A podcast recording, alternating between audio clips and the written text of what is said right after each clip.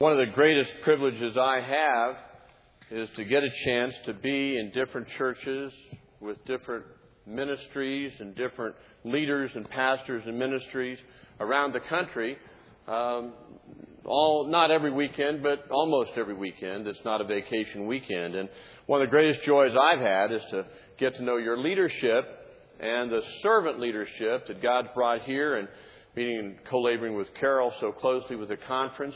And then the special times I've had with your senior pastor, George, hearing his heart and understanding what he brings to the Lord's ministry here. And I'm thankful for uh, the honor and privilege and humbled by the opportunity to be here with you where uh, men who have devoted hours and weeks and lifetime studying the Word have come and brought the Word to you, and I get a chance to uh, bring a message this morning. I'd like to open up to our text in Matthew 28:19, and this is our text for this morning, how we might impact one person for Jesus Christ, how we might change the world through impacting one person through Jesus Christ. Matthew 28:19 goes very nicely with that 5 by 5 uh, operation you're involved with, praying for five people for 5 minutes a day in your sphere of influence. Because what you want to do is Matthew 28:19, and that's a verse that's been taught on and preached and lived right here in this community and spoken from this pulpit. I know. Let's look at Matthew 28:19 and read with me. Go therefore and make church members. Is that what that says? Go therefore and bring people to a building. Well, go therefore and give money. Go therefore and take care of the widows. Go therefore and and study. There are lots of things God could have said, but what the Lord said was one thing that encompasses all of the things that go on in this blessed place and as you go into your community that you're a part of. Go therefore into all the world and what? Make disciples. Of who? Of all nations. Of all nations. Baptizing them in the name of the Father, the Son, and the Holy Spirit. Make disciples. Well, why is it that so few people are actually involved in disciple making? Are we content with where we see our country going? Are we content with the state of the family? Are we content with the state of our educational processes, our young people? Well, much needs to be done. What would happen if every man and woman sought to be used by God to make a disciple? Notice it doesn't say, go therefore and watch me make disciples. Now, God's sovereign. We know, we know who does the work. He's sovereign. He's omnipotent. He does the work. But somehow, some reason, He's called us to be an integral part of that. And sometimes I think He's guilty of negligent entrustment. Well, forgive me, Father, for criticizing your plan. He's planned to use us. And so what are we doing as a part of the plan? I think sometimes we don't make disciples because we're not really believing that a changed life that one person could really make a difference. After all, I'm just and I'm only and I can't and I haven't had enough Bible training and so forth. And what would happen if we really believed that God could use one trained person? What happens when you have trained men and trained women? Well, let's take a look at one of my favorite verses on training. And uh, this is my one of my favorite number verses. Now, you have some favorite numbers in the Scripture. I know you do. Scream out one of your favorite biblical numbers. 412. 316. 7. 12. 3. and 1. 1. All for 1. And how about 318? I mean, doesn't that just burn fire in your bones, 318? I bet there's a car out in the parking lot that has a license plate 318 right there. One of you probably moved to Minneapolis and stayed in an apartment until you could find a cul-de-sac with a house at, you know, 318 Dead Beaver Drive. So you could just live at 318 because that puts, that's what happens to me. I mean, 20 years ago, over 20 years ago, as I was reading through the scriptures, I came to that number. And I've never been the same. Let's take a look with me, would you? To Genesis 14:14, where we see this incredible number. We see this incredible number. Read with me. When Abram heard that his relatives had been taken captive, who is that? Well, that's Lot and the crowd. They'd been taken captive by the five kings of the north that attacked the south, and he let out his recruits. He let out his members. He let out his friends. No, he let out his trained men born in his house. How many? 318. Oh, God, would you make me a man who you could use, change me, break me, humble me, that I could be used by you to impact 318 men for you in my lifetime? That's what I began to pray 20 years ago. And he went out and pursued. And these trained men brought back the mission and those precious people without losing one person. Isn't that what we would want for our families? Isn't that what our pastors want to train up in what sinned? Sinned. And that's what they're doing here with you, and that's what you're doing. But how about a check on that? How well are we doing that? You see, I got mixed up with some people who trained me. My father trained me. He trained me that big boys don't cry. He trained me that after committing adultery with my mother, or on my mother with another person, you never have to say you're sorry. There was a movie that said love means never having to say you're sorry. That, ladies and gentlemen, was a lie. Time heals, I learned. That's not true. That pain, that breach of trust, rifled our family. And when I went skiing, my dad said, You can trust me, we'll go skiing. And I didn't want to trust him. He said, Bring a friend. And so I brought Charlie. I said, Dad, I don't want any problems. I was about 10 years old, 11 years old, and we took Charlie. And Susie, I mean, my, uh, my sister Bonnie took Karen. And we're there, and there was alcohol and pain and words. And then my dad started to leave, and I just, you can't leave. You promised. And so I'm holding on to his pant leg as he's going down the snow packed trail there in Colorado, he's shaking me off his leg. Now, he did not kick me. He didn't mean to hurt me.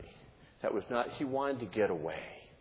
He was running from the pain and the sin of his life, from the guilt and the hurt and the fear, and he, everywhere he ran, he took it with him. Can you identify with that? Isn't that what we do? We take it with us, and then we spread it to all those that care about us. And I hated my dad. I hated my dad.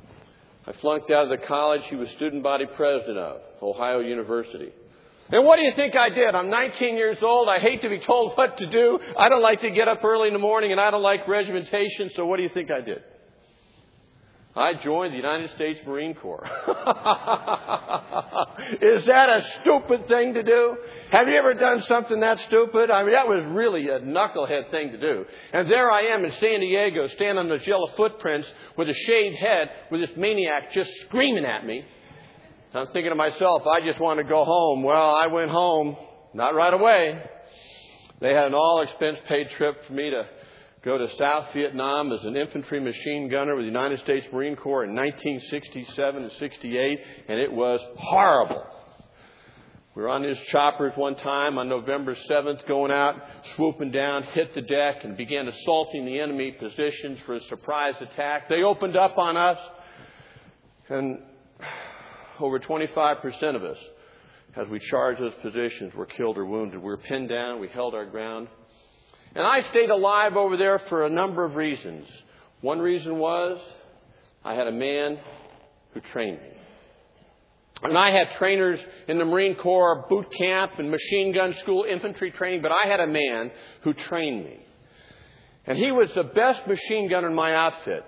I remember when I went to that hooch and went to that uh, first time I was on my turf where my company was, they said, Downer, okay, Downer, come here. You're Crosley. Go. Crosley, you're his new gunner.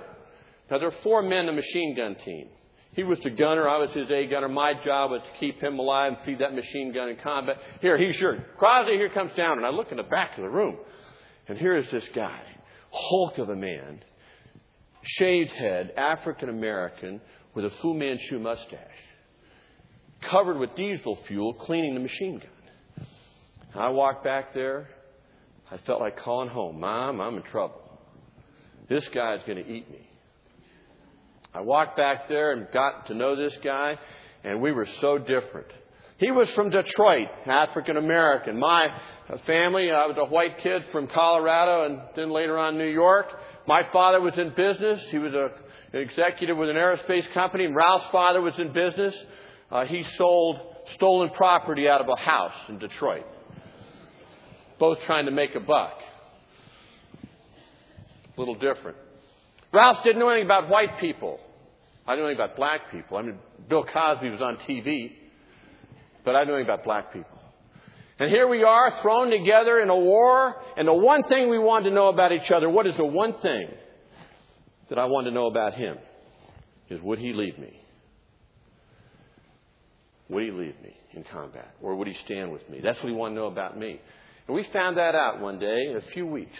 We're on the side of the mountain, going up the side of the mountain. There's a burned out area. The enemy, whoo, it only happened about three times. We saw them first. And we had superior position, firepower, and the element of what? Surprise. Whoa, Ralph's run machine gun. We're feeding him. He's knocking him down, and the machine gun jams. Now we're standing up in the side of a hill. Weapon fire is coming in like this, bullets all around us, and that's when we found out what we're made of. Now, some of you have never, would never want to be, and will never be in combat. But I want to ask you I stood with Ralph, a man who was very different. Have you been willing to stand with your wife through the hard stuff? Or have you blamed, criticized, and left? Have you been willing to stick with your kids and your daughter in law who's very different from you and doesn't like your china and doesn't celebrate Christmas the way you do? Have you stuck with her? You see, Ralph stuck with me. And we fired, we cleared that machine gun and got that thing rolling in a couple of minutes and didn't lose a man. Because we stood together. See, you can run, you can hide, you can criticize, you can freeze up, you can do something non-discriminately or, or recklessly, or you can do what you're supposed to do. I came home from Vietnam, survived that. Married the girl of my dreams. I met Susie at SMU, and she was perfect.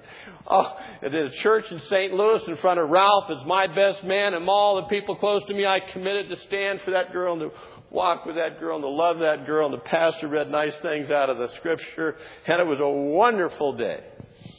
And we went to law school together, graduated from Emory Law School together as a married couple. We were married in college, graduated from college, went to Emory Law School, sat side by side, joined a church, and we're kind of an up and coming couple in the church, and they gave us stuff to do, and I'm not picking on anybody, but you know, um, they, they put me in charge of teaching their Sunday school. Uh, they elected me as a governing, one of the governing body members of that church. And, uh, they didn't know me. They just had places for me to fit and serve, and they, they, they care. They're wonderful people. They were kind of like me, doing the best they could. Uh, going out, hearing nice things on Saturday and Sunday or Sunday, and going out and doing what they could do on the rest of the week. And uh, you might have called me a hypocrite. I wasn't a hypocrite. I was operating precisely within what I understood to be true. I didn't have a five by five in my life. I didn't have somebody coming alongside and sitting down and talking to me about Jesus Christ. Uh, they preached it and said it things. And so there we are. And we had a, a wonderful home. We're both practicing law. We had money, had a credit card, and, and our marriage was our, our marriage our marriage was a disaster. All that pain and hurt I'd carried around, I took out on my wife. I loved her.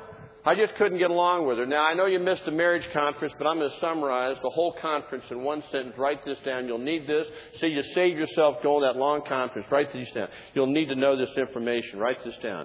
After two months of marriage, I figured out that women are different. now, if you write that down, that's going to save you a lot of trouble. Men are different than women. You can't read our minds. You can't read each other's minds. You can't, you know, you can't read each other's minds. And so that's what happened. People are different. People are different. You know, we have a dear brother in trouble back here, and I don't know all that's going on right here. We have a, a dear brother that's being carried out. Could we just stop a minute? Could I just pray a minute for that brother? Lord, we thank you for Jesus. We thank you for eternity. And now we ask you, Lord, that you would uh, help this brother. And I don't even know, I think this was a man. Would you help and minister? Give the people helping him wisdom. Uh, and Lord, would you uh, uh, take care of this matter, and, and uh, if there's a health issue, would you heal it? Superintend this situation, Lord. And we thank you, Lord, that we know you. And if we know you, we're going to be home for eternity. And so if this is serious, it may be just a part of eternity for this man. If this man doesn't know you, I pray he knows you, Lord. And Lord, could we all remember that life is short? And could we make every benefit of every moment of this day? In Jesus' name we pray. Amen. Our marriage was a disaster. And you know, I remember those times in Vietnam, I, uh, uh, it would never have occurred to me to hurt Ralph. I mean, you know, Ralph and I worked as a team. And so often, uh, would be firing a machine gun, firing a machine gun. Ralph would say, Downer, over here. I'd pick up the machine. You think I ever said, Ralph, I don't like the tone of voice you used. You know? You think I ever said that to Ralph? And besides, Ralph, why don't you clean this place up? This is a rat nest. You know, clean this place up. Can't you straighten this place up? And besides, Ralph, you're late. And besides, Ralph, can't you see I'm busy? Do You think I ever said that to Ralph? I said to my wife. You see, Ralph and I were different, but we decided that we would live and die together. And we worked together as a team. We were very different. We're still very different. My wife and I are very different. You think I ever went over to Ralph Crosley and locked and loaded my 45 automatic, my sidearm, and pumped his chest full of lead? You think I ever did that? To Ralph Crosley? Never. Never thought of it. But see, I did that to my wife. I locked and loaded this automatic weapon, and I riddled her heart with the lead of my cold anger and pain. I loved her. I criticized her. I asked her for forgiveness and hurt her again and again, and I committed adultery and I ruined our marriage. I loved her. I was just so full of hurt. I was running and I took it with me. And some people reached out to me. A man named Jim Lyon reached out to me and introduced me to Jesus Christ as Lord and Savior. And I came to know forgiveness and some place to put that guilt and hurt. And I went to my wife. I said, I, I want to forgive you. I mean, I want you to forgive me. Would you forgive me? The problem was I had destroyed our marriage, lock, stock, and barrel. That poor, precious girl, innocent, sweet, marrying me. We went to law school together. We sat side by side all the way through Emory Law School, but she took an extra course, domestic relations to learn how to sue me for divorce. Well, we were being discipled, and that man I was meeting with one hour a week said, Phil, you're destroying your wife's heart. Let's look at the scripture what love is. That love is patient and kind and gentle and not arrogant. And he went through it. Phil, you say you're a Christian. Are you walking in the power of the Holy Spirit?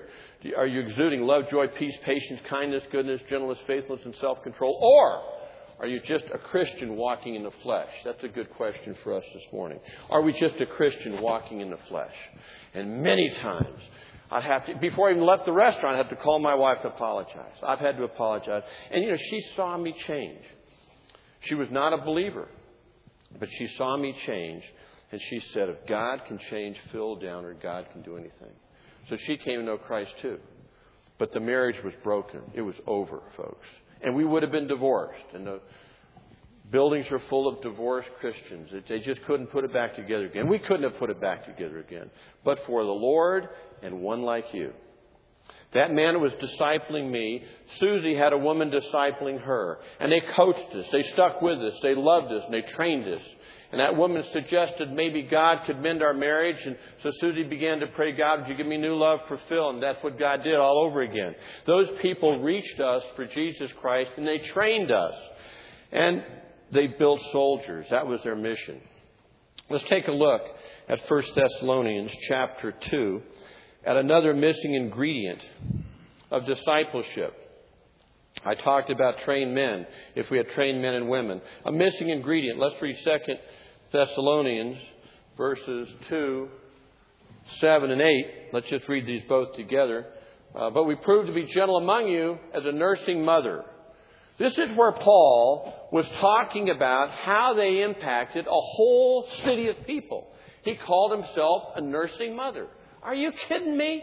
The great apostle, that must be wrong. I'm sorry, can I borrow, sir, can I borrow your, your scripture? I must be wrong. Oh, they got it wrong up there. The great apostle describing himself as a mother and another version, a nursing mother. Are you kidding me? Nobody wants to be a nursing mother today, even nursing mothers. That's the hardest job. We delegate that to somebody else. I mean, that's a hard job. And you've been around a nursing mother on, you know, aisle 14 at Walmart, you know. She's got the baby. She's going down aisle 14. That little baby, and that baby blows the diaper out with green stuff all the way to the tennis shoe. You know, you've been there. You've been there. And what's that nursing mother do? Well, she picks up something heavy, she smacks that kid and says, Don't you ever embarrass me like that and stink up aisle 14 at Walmart like that. Is that what she does? No. No, what she does, she does something like this. She says, Oh Lord, thank you for this little baby. Thank you.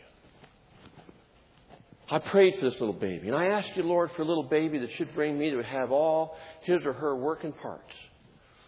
And now the parts are working. Thank you. And then what does she do? She cleans up the mess. Ladies and gentlemen, what I had a stubborn, arrogant, born again, blood washed mess of a man, steeped in my old ruts of flesh. I had a man who helped me clean up my mess. He sat with me and cared about me and loved me and listened to me and guided me toward the truth, never justifying my sin, pointing to the truth, but loving me through the pain of my sin. If we would become nursing mothers, we would have people lined up at our door asking for help with their messes. And I know that's what you're doing right here. That's your mission, to care for the world. And I had that. Another aspect to this, as the next verse says, another missing ingredient of discipleship, we need to be nursing mothers. Uh, verse 8, thus having a fond affection for you, we're well pleased to impart to you not only the gospel of God, but another mistake. Look at that. I mean, that, that can't be right because that's like saying we not only had bacon and eggs for breakfast, but we had toast. Like toast is better than eggs. I mean, we not only had the gospel of God, but something else that could be compared to, or even in that sense, sounds like it's even more emphasized than the gospel. What could be more emphasized than the gospel? Just preach the gospel. No, it says not only, they, they shared not only the gospel of God, but what? Our very lives. How would you do that? Well, you give time and money and effort and so forth, but there's another ingredient to sharing your very life. And that ingredient is being willing to share the hard stuff. See, Jim shared when he failed. He shared when he had an argument with his wife. He shared the hard stuff. And, and I started to do that with, with friends. And I, I started to reach out to guys. There's a guy in my Sunday school class. See, people right here that need you men. Right here, they need, they need you men. There's a man in my church, uh, and it was a big church, a big, I had a big Sunday school class. I was, it was just, and I had a chance to share with, and there was one guy named Charlie who was doing what I used to do uh, with his charm. He was charming girls in their weaknesses and his weaknesses out of things that they should hold precious. And I just wanted to wring his neck. Oh, I just wanted to wring his neck. He needed a good, because that's what I used to do, and it was sin. He was hurting those young girls, and we're picking up the pieces in that Sunday school class. But instead of wringing his neck, what I did is what Jim did. I met with him for breakfast and asked him how he was doing, spent time with him, built a relationship so I could guide him toward this book so Jesus Christ could wring his neck. No. so Jesus could become his Lord and Savior. And he would recognize that Christ died for his sins and come to Jesus Christ as Lord and Savior and let Jesus Christ clean up that mess. Now, Charlie would say, I was his spiritual father, that I helped clean up the mess, that I was his nursing mother. That's what he would say. And I did. I, I showed up. But God did it. Spent time with him. And you see, there are other people I started to reach out to. We started to have children. Our kids need. See, we delegate the hard stuff. We got the best schools. We got the best home schools, Christian schools, biblical schools, private schools, the best public schools. We got all kinds of church buildings and teams and coaches and, and instructors and tutors. We got everything but parents. See, our kids need us. And so what I decided to do is look, I'm not that smart, but if Jim Lyon could change my life in an hour a week, maybe my kids could use that. So for an hour a week, every day of their every week of their lives since they were born, I've got six of them. I travel a lot. I spend time with them in discipleship. I missed a few weeks, but not very many. Well, you couldn't do that. You've got six of them. How could you? Well, some Saturdays it was, you know, get up with the Lord, six, one at eight, ten, twelve, all the way through, and a date with my wife. My gutters rotted, probably. The leaves didn't look great. My, my yard never, never, never got the award. I look out there and say, well, we're raising kids, not grass. But I've got colleges that have paid my kids to go there. We've had ministries that have paid our kids to, got our kids to get. Anyway, go, you know, you want to make disciples. You want to make disciples. And one thing I did is on a date. Well, what do you do with a kid on a date? Well, I took Susanna on a date for years and didn't get very deep. It was always kind of superficial until that day that God really showed up. And I, I was out with her, and she was about eight years old, and we'd had a cat. And uh, we, we, we've had a lot of cats. Um, and, and one thing common about cats is they die and there's always pain. And I just want to get rid. No more cats. You know, we got the Holocaust Museum in the backyard with these, you know, all these burials back there. It's horrible, horrible. One of them got poisoned. One of them got leukemia. I didn't know cats could get leukemia. Guess who didn't get the shots for the cat because he was too cheap? Who got leukemia? Huh. Painful. But Susanna lost her cat. And with Susanna, it was always kind of superficial. How are you doing? Fine, Dad. Everything's great. Now, my other kids were easier on the dates because they were involved in fist fights with their brothers and sisters, and and so there's always lots to talk about. You know, how you doing? Well, I'm struggling with anger. Well, I've had that problem too. Let's take a look at the scripture on anger. You see, it's a fool that hangs out with a man of anger, and we'd talk about those things. But with Susanna, she was just so sweet. And uh, this verse to share your life. How do you share your life with someone? I learned that uh, Jim shared the hard things about his life and got to a hard place of hard things with other people, the real stuff, not the superficial. Did your team win? And so we're on this date, and I said, well, Susanna, how you doing? Well, fine. And she said, I said, well, anything hard this week? Anything hurt? Any problems? I'm just fishing. You know, I don't know. Fishing for men. Fishing for my daughter. How you doing? And she said, well, I'm kind of hurting over my kitty. Kitty. Oh, Kitty, yeah. Died Tuesday. I mean, I gave that cat 26 seconds of grief. I mean, that's all they get, right? I mean, 26 seconds, a full 26. I mean, oh, cat. Now, what do men want to do with pain? Move away from it. Oh, let's go watch the game. You know, what are you doing? At, you know, school or something. Okay, but no, move toward the pain. What did Jesus do in John 11 with Martha and Mary and Lazarus? He moved toward the pain to get deep in those lives. And I said, Well, tell me, uh, what, uh, what was it like? And she said, What well, really hurts? She's starting to cry. I hate tears. I don't want to cry. Don't take me there. I don't want to cry. I'm not going to cry. Let's see who's got the game this afternoon, you know?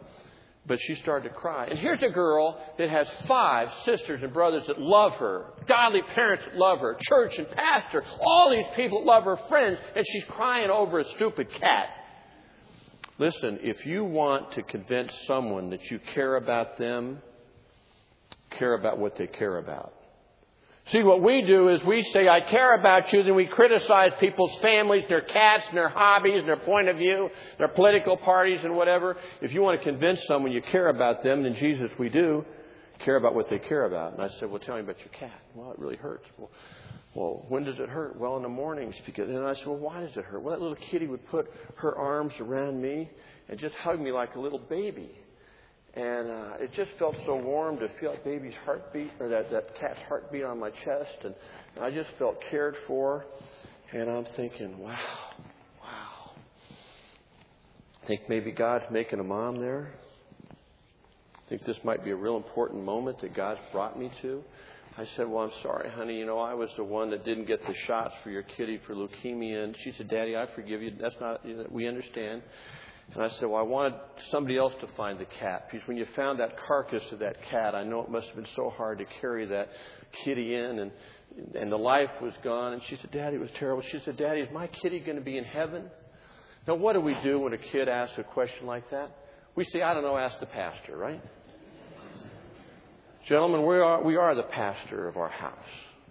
We're the leader of our home. Ladies, there doesn't come a more godly, focused woman on earth for your children than you. Kay Arthur can't do what you can do in that home. And so there we are. And I said, uh, honey, you know, you know when you hug that Oh, and there's no soul. I explained biblically. And, first of all, I said, yes, a spiritual question, an emotion from my kid. That's what I've been waiting for for four years on a date. And so I started to talk to her about the scripture and heaven and hell. And she'd made a profession of faith. But I think it became a little clearer to her there, perhaps. And then I said this, and God really showed up. I said, God, you don't want me to, oh yeah, God, I think you do want me to do that. I said, honey, you know when you hug the carcass of that kitty, you know how that felt? She said, Yes, Daddy. And I said, Well, one day I hugged a rubber turkey.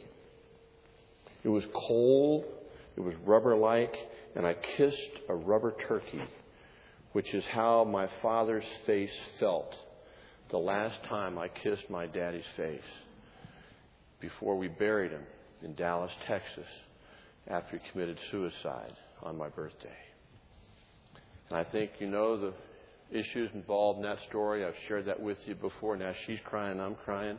And I said, You see, my daddy had a soul, but he never came to know Jesus Christ as far as I know. He denied Christ to me. And so your kitty's not going to be in heaven without a soul, and my dad's not going to be in heaven because his soul was not redeemed. And we're now we're crying, and she's hugging on me. What are we learning there? What are we experiencing? She's experiencing nurturing a man. She's experiencing a man who could properly express hurt as opposed to anger and competition the way I've experienced it so many times, the way I've expressed it so many times. She was learning to nurture. I was learning again how I can be vulnerable and weep and have someone nurture me, and that's not weakness, that is being human and having a heart like Jesus. That's what Jesus did as he wept. He asked his disciples to stay awake. They let him down. That's discipleship. And now we talk and we're deeper than ever. And I just wonder about you.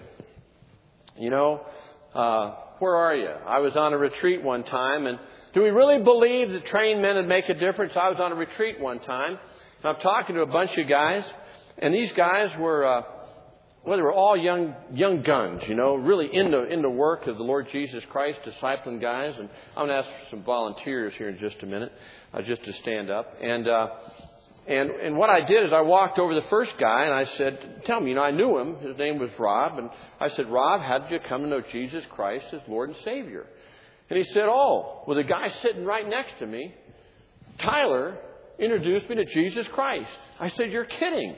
Carol, would you just stand up? So that'd be like Rob. I said, Rob, how'd you come to know Jesus Christ as Lord and Savior? And he said, Well, uh, Tyler introduced me to the Lord. Would you stand up, sir? Okay, you're like Tyler. You're now Tyler. And I said, Tyler, this is your spiritual son. He said, I know it's the greatest joy on earth for me to see this man come to know Jesus and to, and to disciple him, and he's my spiritual son. But Phil, you don't know half of it.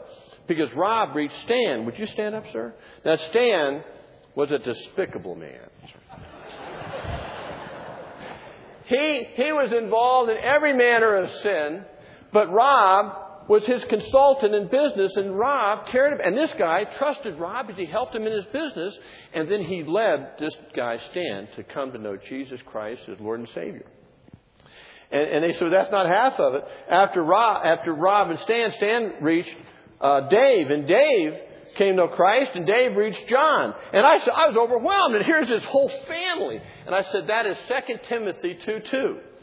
2 Timothy 2 2. You know that great verse where Paul says, The things you've heard from me. Now, wait a minute, that's Paul and me to Timothy, that's two generations. In the presence of many witnesses, that's three generations and entrust these things, things to reliable men who will also be able to teach others also. There are four generations there. I said right there, one, two, three, four. There are five generations.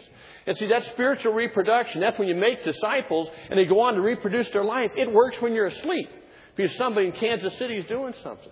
And I was just knocked over. I said, that's amazing. Tell me. I said, Tyler, tell me. How did you come to know the Lord Jesus Christ?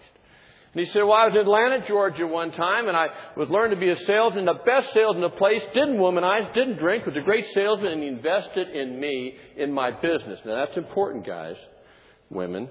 He invested in me. You see, he helped me with his problems. That's what he did. He helped Tyler with his problems. And then that guy introduced me to Jesus Christ as Lord and Savior. I said, that's amazing. What was his name? His name was Charlie. Charlie Fiveash from Atlanta, Georgia. First Baptist Church, Atlanta, Georgia. Would you stand up, sir?